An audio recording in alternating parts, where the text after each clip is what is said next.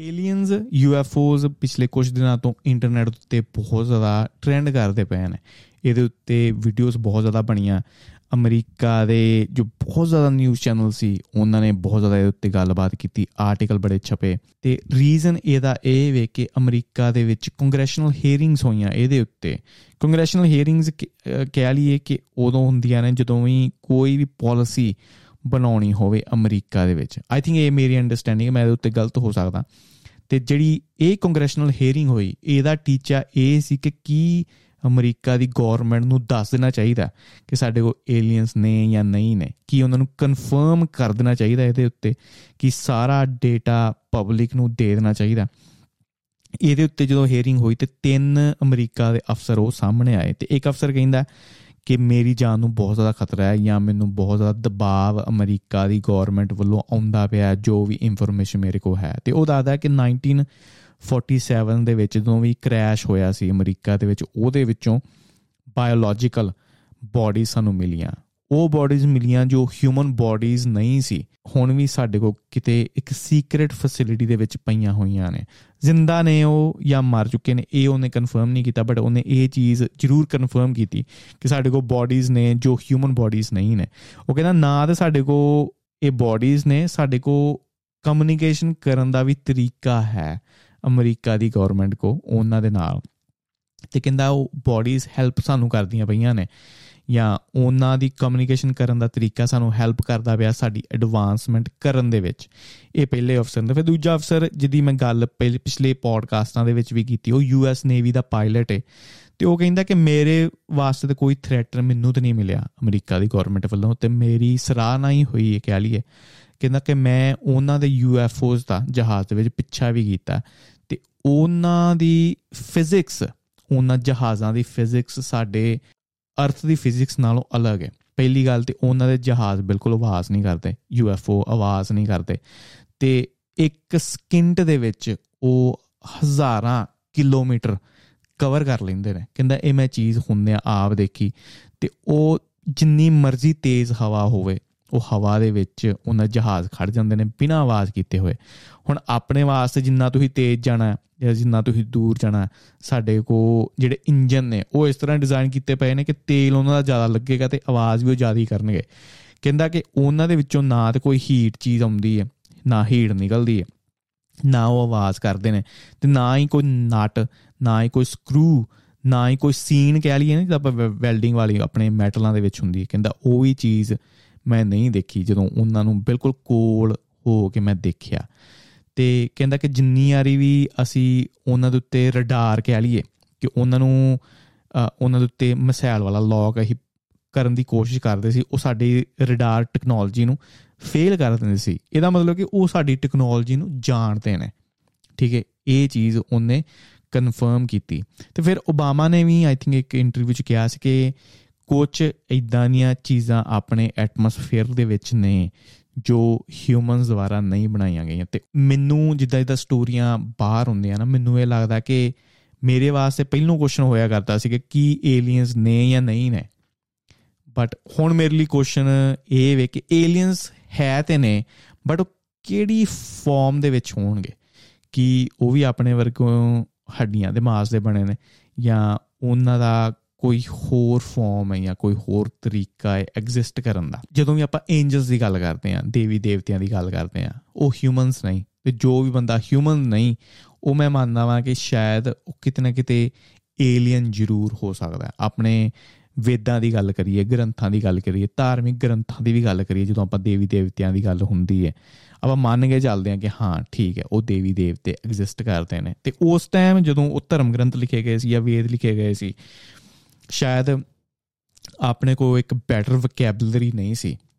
ਸ਼ਾਇਦ ਆਪਾਂ ਨੂੰ ਐਕਸਪਲੇਨ ਨਹੀਂ ਸੀ ਕਰਨਾ ਹੁੰਦਾ ਕਿ ਦੂਜਾ ਪਲੈਨਟ ਕਿੱਦਾਂ ਦਾ ਹੋਵੇਗਾ ਜਾਂ ਧਰਤੀ ਤੋਂ ਬਾਹਰ ਕੋਈ ਪਲੈਨਟ ਹੈ ਵੀ ਜਾਂ ਨਹੀਂ ਹੈ। ਤੇ ਇਸ ਲਈ ਆਪਾਂ ਉਹਨਾਂ ਨੂੰ ਈਜ਼ੀਲੀ ਦੇਵੀ ਦੇਵਤੇ ਦਾ ਨਾਮ ਦੇ ਦਿੱਤਾ ਕਿਉਂਕਿ ਉਹਨਾਂ ਦੀ ਸਮਝ ਆਪਣੇ ਲੋਕਾਂ ਨੂੰ ਨਹੀਂ ਸੀ ਉਸ ਟਾਈਮ ਠੀਕ ਹੈ? ਤੇ ਆਈ ਫੀਲ ਲਾਈਕ ਕਿ ਦੇਵੀ ਦੇਵਤੇ ਹੋ ਸਕਦੇ ਨੇ ਏਲੀਅਨਸ ਹੋ ਸਕਦੇ ਨੇ। ਫਿਰ ਦੂਜੀ ਥਿਊਰੀ ਕਹਿ ਲਈਏ ਇਹ ਥਿਊਰੀ ਦੇ ਉੱਤੇ ਮੈਂ ਪਹਿਲਾਂ ਵੀ ਬੜੀ ਵਾਰੀ ਗੱਲ ਕੀਤੀ ਕਿ ਸ਼ਾਇਦ ਫਿਊਚਰ ਦੇ ਵਿੱਚ ਅਗਰ ਟਾਈਮ ਮਸ਼ੀਨ ਆਪਣੇ ਘੁੰਮਦੀ ਹੈ, ਤੇ ਆਪਾਂ ਜ਼ਰੂਰ ਵਿਜ਼ਿਟ ਕਰਾਂਗੇ ਆਪਣੇ ਪਾਸਟ ਨੂੰ।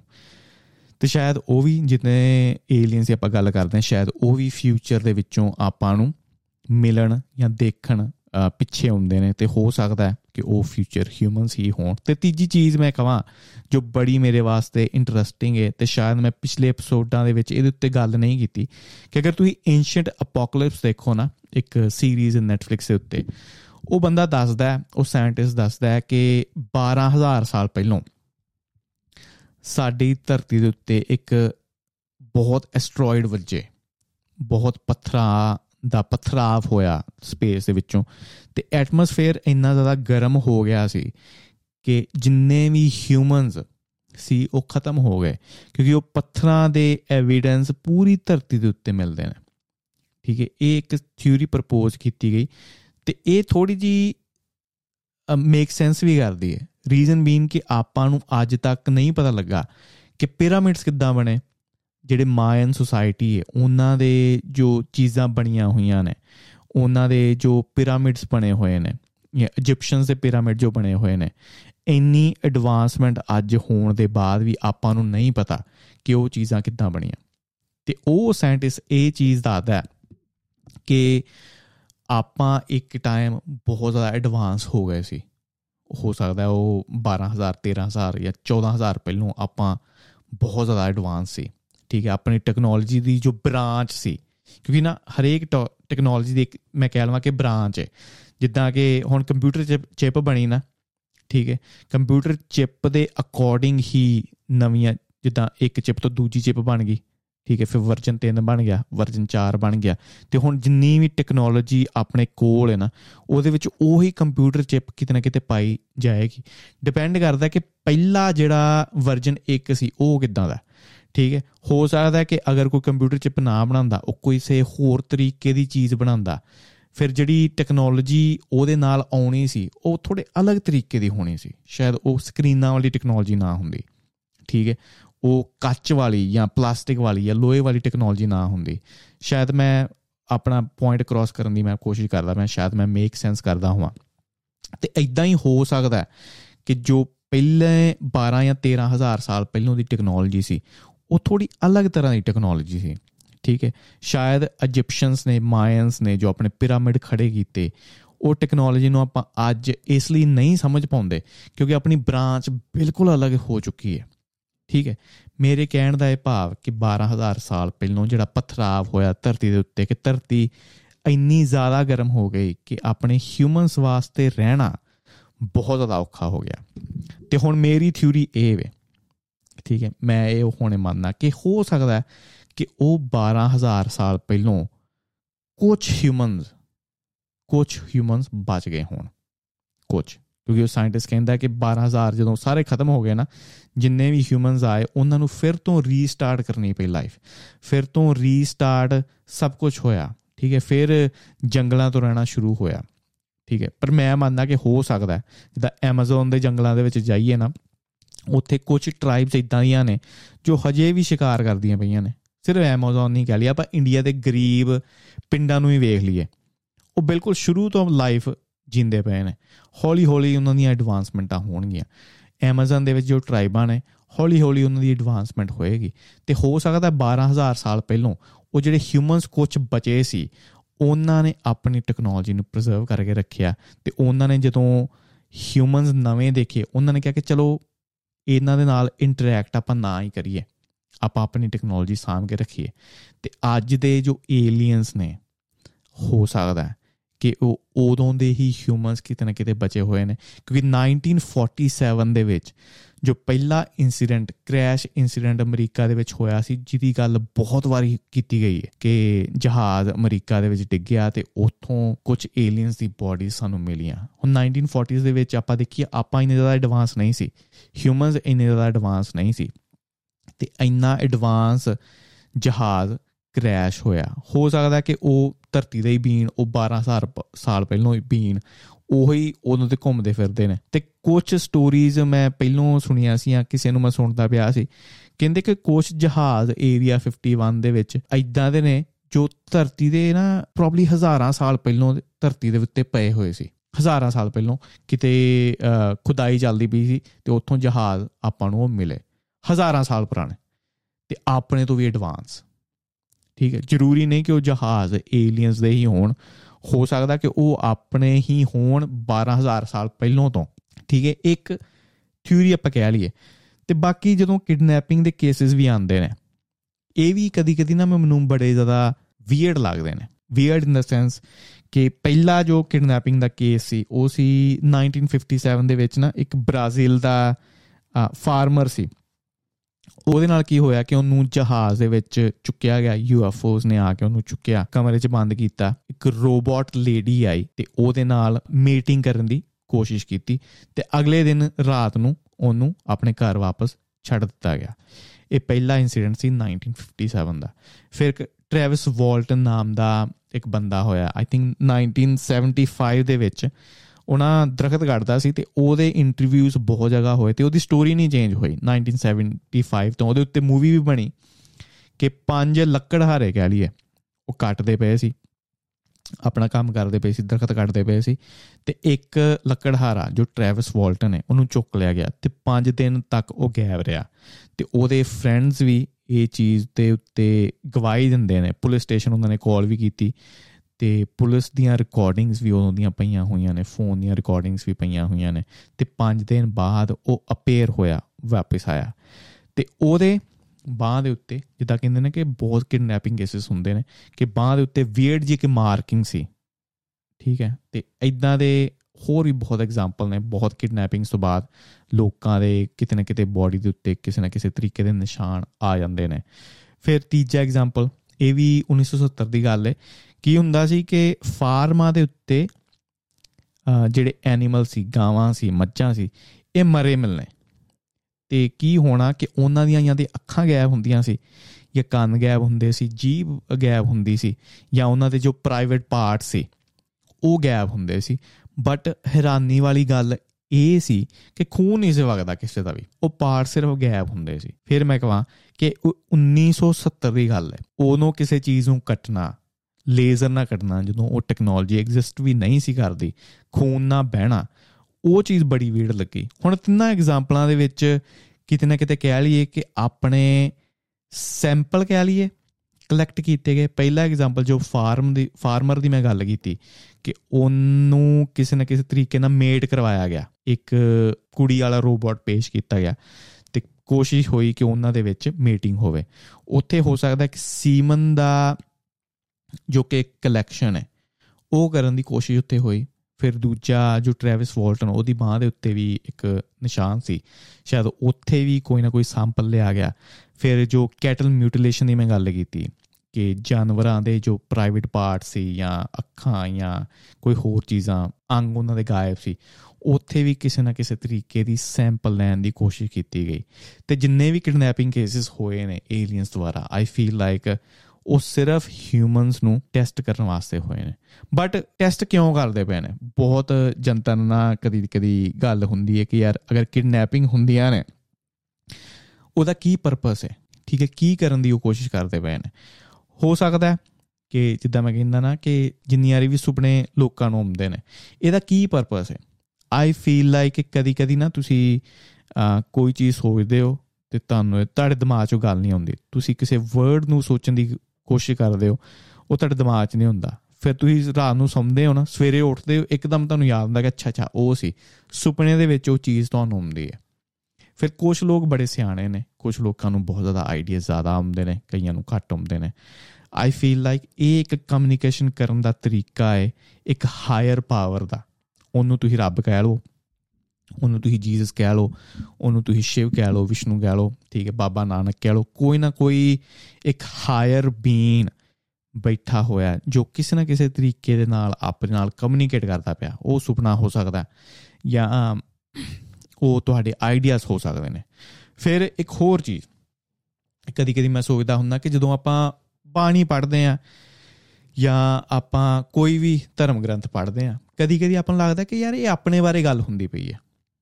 ਠੀਕ ਹੈ ਪੰਕਤੀ ਇੱਕ ਤੁਸੀਂ ਪੜ੍ਹਦੇ ਹੋ, ਤੁਹਾਨੂੰ ਫੀਲ ਹੁੰਦਾ ਕਿ ਯਾਰ ਇਹ ਮੈਂ ਇਹਨਾਂ ਰਿਲੇਟ ਕਰ ਸਕਦਾ ਹਾਂ ਰੱਬ ਨੇ ਜਾਂ ਉਹ ਹਾਇਰ ਪਾਵਰ ਨੇ ਆਪਾਂ ਨੂੰ, ਉਹ ਇੱਕ ਅਥਾਰਟੀ ਕਾਈਂਡ ਆਫ ਦਿੱਤੀ ਗਈ ਹੈ ਕਿ ਆਪਾਂ ਕਿਸੇ ਚੀਜ਼ ਨੂੰ ਆਪਣੇ ਹਿਸਾਬ ਨਾਲ ਇੰਟਰਪ੍ਰੀਟੇਸ਼ਨ ਕਰ ਸਕਦੇ ਆ ਆਪਣੇ ਆਪ ਨਾਲ ਰਿਲੇਟ ਕਰ ਸਕਦੇ ਆ ਠੀਕ ਹੈ ਹੈ ਬੜੀ ਸਿੰਪਲ ਚੀਜ਼, ਪਰ ਧਿਆਨ ਨਾਲ ਸੋਚਿਓ ਇਹ ਕਿੰਨੀ ਜ਼ਿਆਦਾ ਆਪਾਂ ਬlesed ਆ ਕਿ ਕਿਸੇ ਚੀਜ਼ ਨੂੰ ਇੱਕ ਆਪਣਾ ਕੰਟੈਕਸਟ ਦੇਣਾ।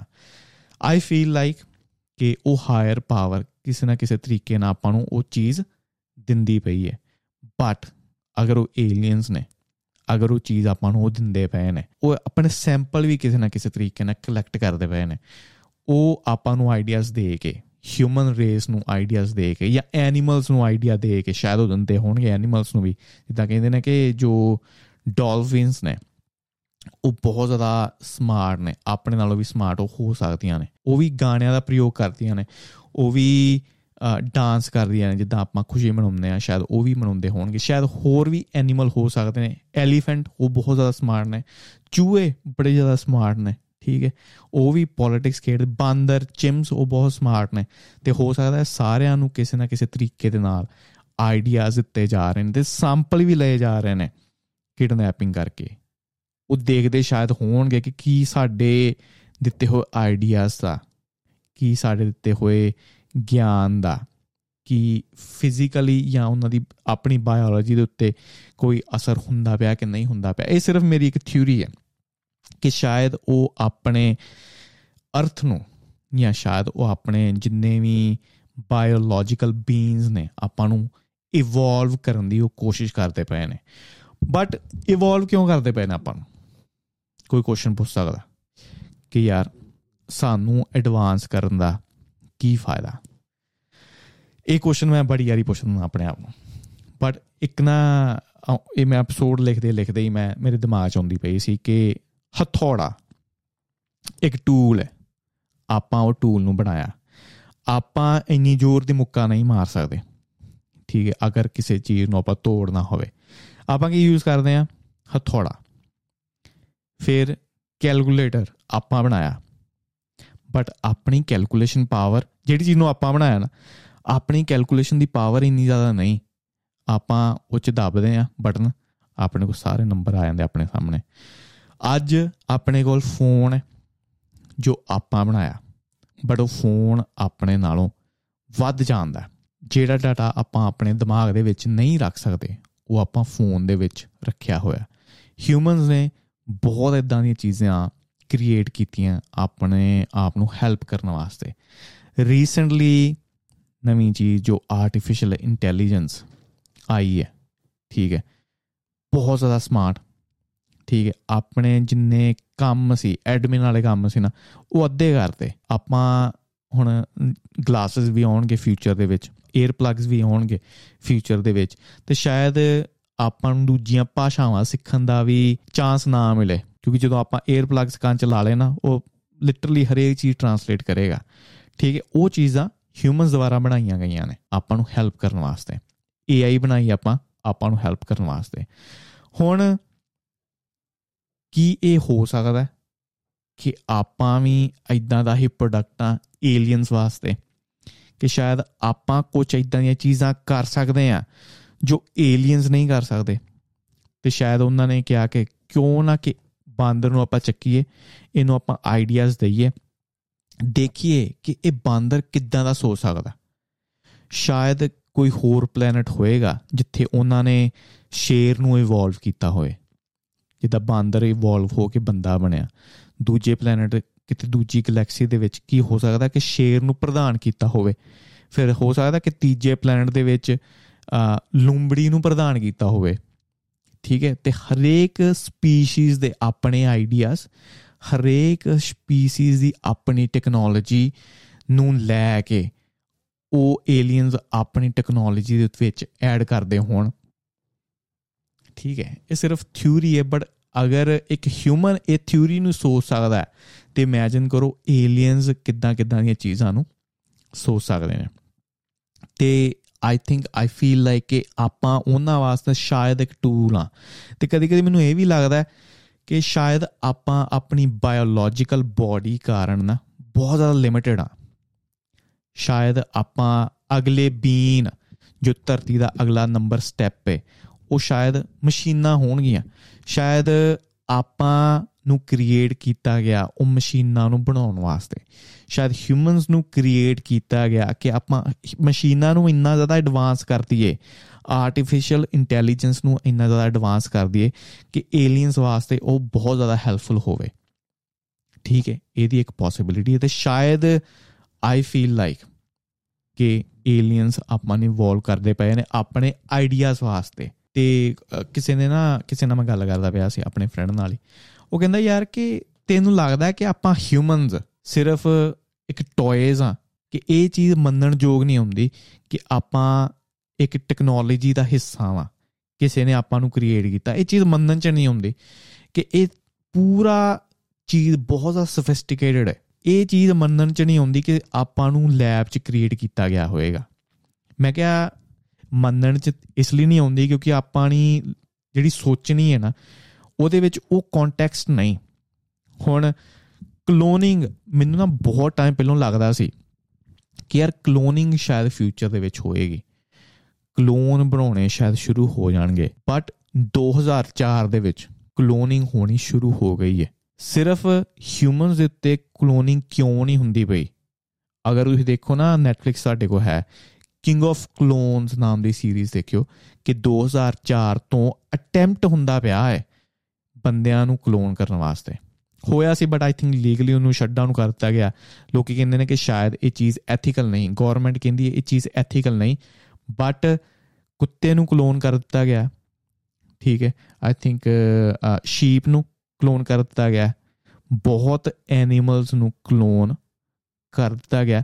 ਤੇ ਉਹ ਟੈਕਨੋਲੋਜੀ ਬੰਦੇ ਦੀ ਹੈ। ਤੇ ਹਿਊਮਨਸ ਦੀ ਆਈ ਥਿੰਕ ਜਦੋਂ ਅਟੈਂਪਟ ਹੋਇਆ ਸੀ, ਉਹਦਾ ਪਰਪਸ ਇਹ ਸੀ ਕਿ ਅਗਰ ਆਪਾਂ ਹਿਊਮਨਸ ਦੇ ਕਲੋਨ ਬਣਾ ਬਣਾ ਲਈਏ।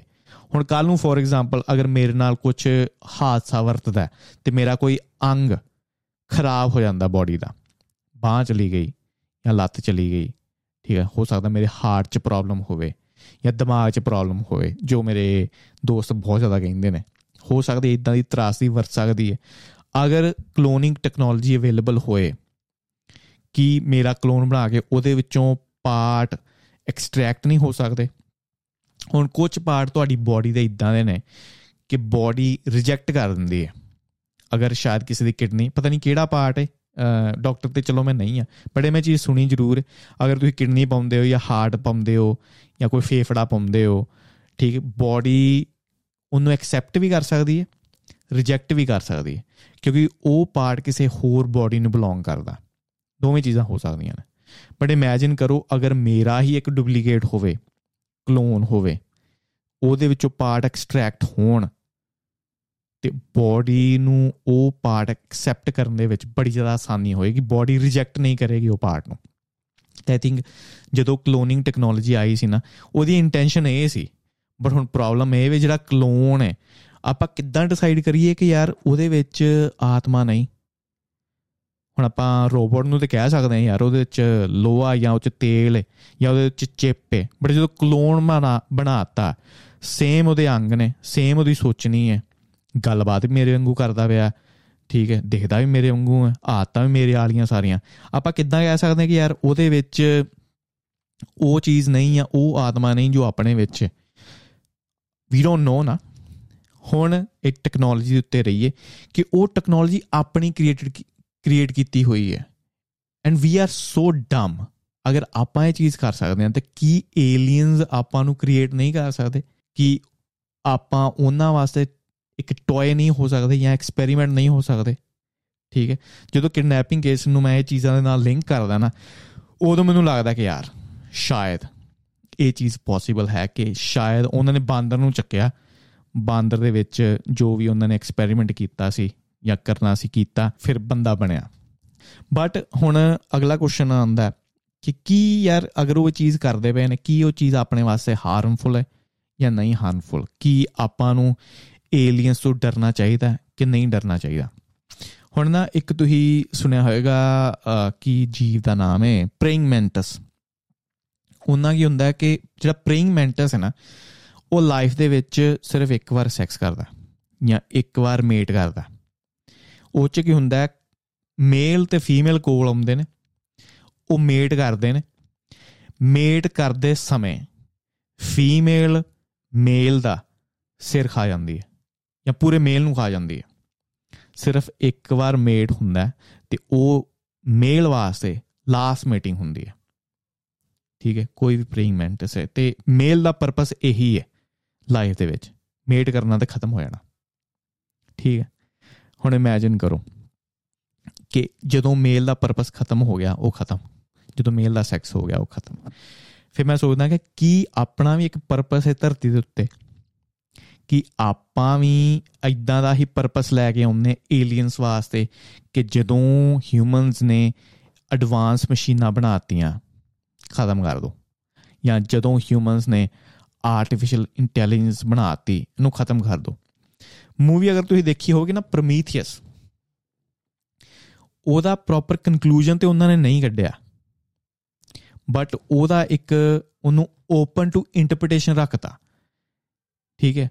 ਪ੍ਰੋਮੀਥੀਅਸ ਦੇ ਵਿੱਚ ਕੀ ਹੁੰਦਾ ਕਿ ਹਿਊਮਨਸ ਜਾਂਦੇ ਨੇ ਦੂਜੇ ਗ੍ਰਹਿ ਦੇ ਉੱਤੇ, ਜਿੱਥੇ ਏਲੀਅਨਸ ਦਾ ਕਾਈਂਡ ਆਫ ਸਿਗਨਲ ਉਹਨਾਂ ਨੂੰ ਮਿਲਦਾ ਉਹ ਪੁਰਾਣੀਆਂ ਜਿੰਨੀਆਂ ਵੀ ਗੁਫਾਵਾਂ ਨਾ, ਉਹਨਾਂ ਤੇ ਪਿਕਚਰਾਂ ਕੱਢਦੇ ਨੇ ਤੇ ਉਹਨਾਂ ਦਾ ਪੈਟਰਨ ਕੱਢਦੇ ਨੇ ਤੇ ਹਿਊਮਨਸ ਨੂੰ ਲੱਗਦਾ ਕਿ ਯਾਰ ਆਪਾਂ ਨੂੰ ਉਹ ਗ੍ਰਹਿ ਤੇ ਜਾਣਾ ਚਾਹੀਦਾ, ਉੱਥੇ ਏਲੀਅਨਸ ਆਪ ਨੂੰ ਬੁਲਾਉਂਦੇ ਪਏ ਨੇ।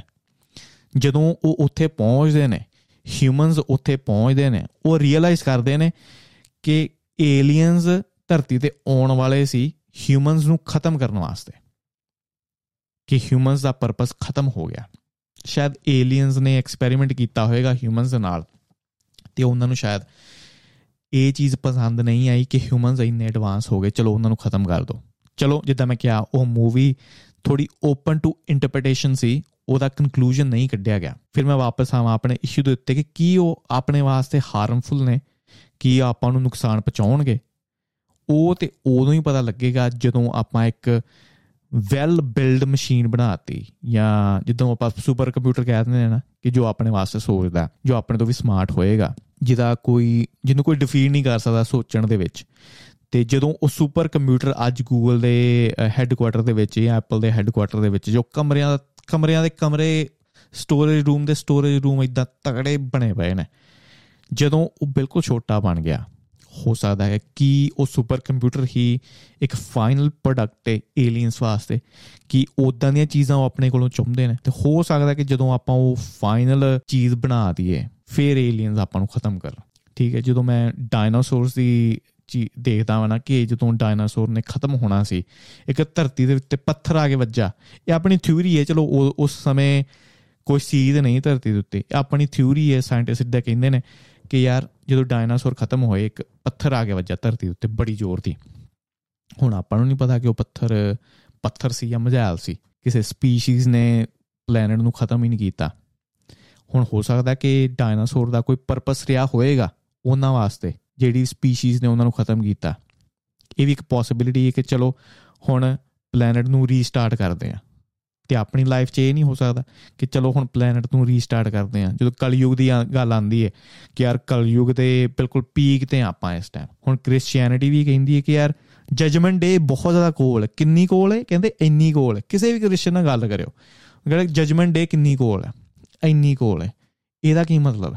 ਕੀ ਇਹਦਾ ਮਤਲਬ ਹੈ ਕਿ ਆਪਾਂ ਬਹੁਤ ਜ਼ਿਆਦਾ ক্লোਜ਼ ਆ ਕਿਸੇ ਚੀਜ਼ ਨੂੰ ਬਣਾਉਣ ਦੇ ਵਿੱਚ ਤੇ ਉਸ ਤੋਂ ਬਾਅਦ ਆਪਣਾ ਪਰਪਸ ਖਤਮ ਹੋ ਜਾਏਗਾ। ਜਜਮੈਂਟ ਦੇ ਡੇ ਦੇ ਵਿੱਚ ਵੀ ਆਈ ਥਿੰਕ ਇਹੀ ਕਹਿੰਦੇ ਨੇ ਕਿ ਜੋ dead will rise again or something ਉਦੋਂ ਧਰਤੀ ਦਾ ਸ਼ਾਇਦ ਖਤਮ ਹੋਏਗੀ। ਧਰਤੀ ਖਤਮ ਹੋਏਗੀ ਤੇ ਸਭ ਕੁਝ ਰੀਸਟਾਰਟ ਹੋਏਗਾ। ਕਲਯੁਗ ਦਾ ਵੀ ਇਹੀ ਮਤਲਬ ਹੈ ਕਿ ਕਲਯੁਗ ਖਤਮ ਹੋਏਗਾ ਤੇ ਫਿਰ ਸ਼ਾਇਦ ਰੀਸਟਾਰਟ ਹੋਏਗਾ ਸਤਯੁਗ ਤੋਂ। ਤੇ ਕੀ ਇਹਦੀ ਇੰਟਰਪ੍ਰੀਟੇਸ਼ਨ ਇਹ ਹੈ ਕਿ ਇਹ ਮੰਨਿਆ ਜਾਏ ਕਿ ਧਰਤੀ ਫੇਰ ਰੀਸਟਾਰਟ ਹੋਏਗੀ, ਫਿਰ ਤੋਂ ਸਭ ਕੁਝ ਸ਼ੁਰੂ ਹੋਏਗਾ। ਮਤਲਬ ਇਹਦਾ ਇਹੀ ਬੰਦਾ ਨਾ। ਤੇ ਹੋ ਸਕਦਾ ਕਿ ਜਦੋਂ ਆਪਾਂ ਆਪਣਾ ਪਰਪਸ ਪੂਰਾ ਕਰਤਾ, ਆਪਣੇ ਵਾਸਤੇ ਉਹ ਚੀਜ਼ ਲਾਸਟ ਹੋਵੇ ਜਾਂ ਆਪਣੀ ਲਾਈਫ ਲਾਸਟ ਹੋਵੇ। ਚਲੋ ਇਹ ਤੇ ਗੱਲ ਰਹੀ ਕਿ ਕੀ ਉਹ ਹਾਰਮਫੁਲ ਨੇ ਕਿ ਨਹੀਂ। ਫਿਰ ਨਾ ਇੱਕ ਮੈਂ ਐਪੀਸੋਡ ਕੀਤਾ ਸੀ ਜਾਂ ਪੋਡਕਾਸਟ ਕੀਤਾ ਸੀ ਕਿ ਉਹ ਸਾਹਮਣੇ ਕਿਉਂ ਨਹੀਂ ਆਉਂਦੇ। ਉਹਦੇ ਵਿੱਚ ਨਾ ਮੈਂ ਬਹੁਤ ਜ਼ਿਆਦਾ ਪੋਸਿਬਿਲਿਟੀਆਂ ਦੱਸੀਆਂ ਸੀ ਕਿ ਕਿਉਂ ਨਹੀਂ ਸਾਹਮਣੇ ਆਉਂਦੇ। ਸ਼ਾਇਦ ਹੋ ਸਕਦਾ ਹੈ ਕਿ ਆਪਾਂ ਨੂੰ ਡਰ, ਆਪਣੀ ਬਾਡੀ ਨੂੰ ਡਰ ਹੋਵੇ, ਉਹਨਾਂ ਦੀ ਰੇਡੀਏਸ਼ਨ ਦਾ ਜਾਂ ਉਹਨਾਂ ਤੋਂ ਕੋਈ ਇਦਾਂ ਦੀਆਂ ਬਿਮਾਰੀਆਂ ਆਪਾਂ ਨੂੰ ਲੱਗ ਜਾਣ। ਉਹ ਡਰਦੇ ਹੋਣ ਕਿ ਯਾਰ ਹਿਊਮਨਸ ਨੂੰ ਆਪਾਂ ਇਫੈਕਟ ਨਹੀਂ ਕਰਨਾ ਜਾਂ ਇੰਪੈਕਟ ਨਹੀਂ ਪਾਉਣਾ। ਬਟ ਉਹਦੇ ਉੱਤੇ ਵੀਡੀਓਜ਼ ਉੱਤੇ ਸਾਰੀਆਂ ਪੋਸਿਬਿਲਿਟੀਆਂ ਮੈਂ ਦਿੱਤੀਆਂ ਹੋਈਆਂ ਸੀ। ਫਿਰ ਹੁਣ ਇੱਕ ਨਵੀਂ ਪੋਸਿਬਿਲਿਟੀ ਮੈਂ ਇਹ ਇਹ ਸੋਚਦਾ ਵਾਂ ਕਿ ਸ਼ਾਇਦ ਉਹ ਆਪਣੇ ਨਾਲ ਹੀ ਰਹਿੰਦੇ ਨੇ। ਸ਼ਾਇਦ ਉਹ ਆਪਣੇ ਨਾਲ ਹੀ ਵਿਚਰਦੇ ਨੇ, ਧਰਤੀ ਦੇ ਉੱਤੇ ਵਿਚਰਦੇ ਨੇ। ਸ਼ਾਇਦ ਪਲੈਨਟ ਉਹਨਾਂ ਨੂੰ ਬਿਲੋਂਗ ਕਰਦਾ ਹੈ। ਆਪਾਂ ਬੜੇ ਨਵੇਂ ਆ। ਇਹ ਸਿਰਫ ਮੇਰੀ ਪੋਸਿਬਿਲਿਟੀ ਹੈ। ਹੁਣ ਦੇਖੋ, ਪੂਰੀ ਧਰਤੀ ਦੇ ਵਿੱਚ ਨਾ 30% ਲੈਂਡ ਹੈ ਤੇ 70% ਸਮੁੰਦਰ ਹੈ ਓਸ਼ਨ ਹੈ। 30% ਲੈਂਡ 70% ਓਸ਼ਨ 30% ਆਪਾਂ ਲੈਂਡ ਪੂਰੀ ਐਕਸਪਲੋਰ ਨਹੀਂ ਕੀਤੀ। ਹਜੇ ਵੀ ਬਹੁਤ ਚੀਜ਼ਾਂ ਆਪਾਂ ਨਵੀਆਂ ਲੱਭਦੇ ਪਏ ਆ ਠੀਕ ਹੈ, ਜਹਾਜ਼ ਦੇ ਨਾਲ ਆਪਾਂ ਟਰੈਵਲ ਹਰ ਚੀਜ਼ ਦੇ ਵਿੱਚ ਕਰ ਲੈਂਦੇ ਆ ਪਰ ਬੜੇ ਜੰਗਲਾਂ ਦੇ ਜੰਗਲ ਨੇ ਜੋ ਐਕਸਪਲੋਰ ਨਹੀਂ ਹੋਏ ਹਜੇ। ਆਪਾਂ ਧਰਤੀ ਨੂੰ ਹੀ ਚੰਗੀ ਤਰ੍ਹਾਂ ਐਕਸਪਲੋਰ ਨਹੀਂ ਕਰ ਪਾਏ, ਸਿਰਫ 30% ਦੀ ਮੈਂ ਗੱਲ ਕੀਤੀ। ਹੁਣ ਗੱਲ ਕਰਦੇ ਆ ਆਪਾਂ ਸਮੁੰਦਰ ਦੀ। ਸਮੁੰਦਰ ਜੋ 70% ਹੈ ਪੂਰੀ ਧਰਤੀ ਦਾ। ਸਮੁੰਦਰ ਸਿਰਫ ਆਪਾਂ 2 ਤੋਂ 5% ਘੁੰਮ ਪਾਏ ਆ ਸਮੁੰਦਰ ਦੇ, ਉਹ ਵੀ ਸਿਰਫ ਉੱਪਰ ਉੱਪਰ ਸਮੁੰਦਰ ਦੇ ਥੱਲੇ ਆਪਾਂ ਕਦੀ ਨਹੀਂ ਗਏ। ਹੁਣ ਸਮੁੰਦਰ ਇੰਨਾ ਜ਼ਿਆਦਾ ਡੀਪ ਹੈ, ਆਪਾਂ ਨੂੰ ਨਹੀਂ ਪਤਾ। ਬਹੁਤ ਡੂੰਘਾਈ ਤੱਕ ਜਾਂਦਾ ਸਮੁੰਦਰ। ਸਮੁੰਦਰ ਦੇ ਵਿੱਚ ਆਪਣੀ ਬਾਡੀ ਜ਼ਿਆਦਾ ਥੱਲੇ ਤੱਕ ਨਹੀਂ ਜਾ ਸਕਦੀ, ਕਿਉਂਕਿ ਪ੍ਰੈਸ਼ਰ ਇੰਨਾ ਜ਼ਿਆਦਾ ਹੁੰਦਾ ਸਮੁੰਦਰ ਦਾ ਕਿ ਅਗਰ ਤੁਸੀਂ ਸਪੈਸ਼ਲ ਸੂਟ ਨਹੀਂ ਪਾਇਆ, ਤੁਸੀਂ ਜ਼ਿਆਦਾ ਡੂੰਘਾਈ ਦੇ ਵਿੱਚ ਨਹੀਂ ਜਾ ਸਕਦੇ ਬੇਸਿਕਲੀ ਹੁਣ ਜਿਹੜੀ ਨਵੀਂ ਪੰਡੁੱਬੀ ਡੁੱਬੀ ਪੂਰੀ ਉੱਚ ਟੈਕਨੋਲੋਜੀ ਸੀ ਉਹਦੇ ਉੱਤੇ ਇੱਕ ਜਹਾਜ਼ ਵੀ ਚੱਲਦਾ ਪਿਆ ਸੀ। ਉਹ ਜਿਹੜੀ ਟਾਈਟੈਨਿਕ ਨੂੰ ਲੱਭਦਾ ਪਿਆ ਸੀ ਪੰਡੁੱਬੀ। ਆਪਣੇ ਸਮੁੰਦਰ ਪੂਰੀ ਟੈਕਨੋਲੋਜੀ ਦੇ ਹੋਣ ਦੇ ਬਾਵਜੂਦ ਵੀ ਆਪਾਂ ਉਹਨੂੰ ਨਹੀਂ ਲੱਭ ਪਾਏ। ਖਤਮ ਹੋ ਗਈ। ਉਹਦੇ ਉੱਤੇ ਪੂਰੇ ਸੈਂਸਰ ਸੀ, ਜੋ ਵੀ ਆਪਾਂ ਨੂੰ ਚਾਹੀਦੇ ਨੇ।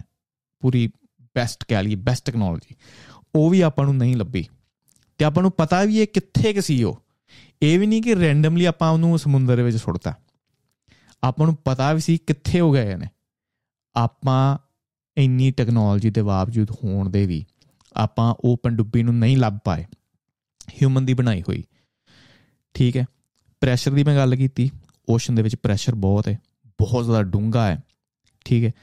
ਅਗਰ ਕੋਈ ਐਸਟਰੋਇਡ ਫਿਰ ਤੋਂ ਆਪਣੇ ਆ ਕੇ ਵੱਜਦਾ ਹੈ ਆਈ ਥਿੰਕ ਸਮੁੰਦਰ ਦੇ ਬਹੁਤ ਜ਼ਿਆਦਾ ਥੱਲੇ ਜੋ ਮੱਛੀਆਂ ਨੇ, ਉਹ ਬਹੁਤ ਜ਼ਿਆਦਾ ਪੁਰਾਣੀਆਂ ਨੇ। ਠੀਕ ਹੈ, ਡਾਇਨਾਸੌਰ ਦੇ ਟਾਈਮ ਦੀਆਂ ਨਹੀਂ ਆ ਉਹ ਤੋਂ, ਉਹਨਾਂ ਤੋਂ ਟਾਈਮ ਤੋਂ ਵੀ ਪਹਿਲਾਂ ਦੀਆਂ ਨੇ। ਦੈਟ ਮੀਨਸ ਕਿ ਜੋ ਐਸਟਰੋਇਡ ਆ ਕੇ ਵੱਜਦਾ ਹੈ, ਮੱਛੀਆਂ ਦੇ ਉੱਤੇ ਜੋ ਡੂੰਗੀ ਡੁੰਗਾਈ ਦੇ ਵਿੱਚ ਰਹਿੰਦੀਆਂ ਨੇ, ਉਹਨਾਂ ਦੇ ਉੱਤੇ ਇੰਪੈਕਟ ਨਹੀਂ ਪੈਂਦਾ। ਤੇ ਆਪਾਂ ਬੇਸਿਕਲੀ ਕਹਿ ਸਕਦੇ ਹਾਂ ਕਿ ਸਮੁੰਦਰ ਦੇ ਵਿੱਚ ਇੱਕ ਬਹੁਤ ਜ਼ਿਆਦਾ ਵਧੀਆ ਹਾਈਡਿੰਗ ਸਪੌਟ ਹੈ। ਠੀਕ ਹੈ, ਕਿ ਸਮੁੰਦਰ ਦੇ ਵਿੱਚ ਅਗਰ ਕੋਈ ਜੀਵ ਰਹਿਣਾ ਚਾਵੇ ਤੇ ਹਿਊਮਨਸ ਚਾਹੁੰਦਿਆਂ ਹੋਇਆਂ ਵੀ ਉਹਨਾਂ ਨੂੰ ਨਹੀਂ ਲੱਭ ਸਕਦਾ। ਤੇ ਕੀ ਇਹ ਪੋਸੀਬਲ ਨਹੀਂ? ਜਿੱਦਾਂ ਮੈਂ ਕਿਹਾ ਕਿ ਕੀ ਇਹ ਪੋਸੀਬਲ ਨਹੀਂ ਕਿ ਏਲੀਅਨਸ ਜਿਨ੍ਹਾਂ ਨੂੰ ਆਪਾਂ ਏਲੀਅਨਸ ਕਹਿੰਦੇ ਆ ਜੀਵ ਜਿਨ੍ਹਾਂ ਨੂੰ ਆਪਾਂ ਮੰਨਦੇ ਆ ਕਿ ਸ਼ਾਇਦ ਉਹ ਬਾਹਰੋਂ ਆਏ ਹੋਣ, ਇਹ ਪਲੈਨਟ ਉਹਨਾਂ ਨੂੰ ਹੀ ਬਿਲੋਂਗ ਕਰਦਾ ਹੋਵੇ। ਕਿ ਉਹ ਰਹਿੰਦੇ ਹੀ ਸਮੁੰਦਰ ਦੇ ਵਿੱਚ ਹੋਣ। ਜਿੱਦਾਂ ਆਪਾਂ ਨੂੰ ਸਮੁੰਦਰ ਹੈ ਨਾ, ਕਿ ਯਾਰ ਸਮੁੰਦਰ ਜਾਵਾਂਗੇ, ਆਪਾਂ ਨੂੰ ਸਪੈਸ਼ਲ ਸੂਟ ਪਾਉਣੇ ਪੈਣਗੇ, ਠੀਕ ਹੈ?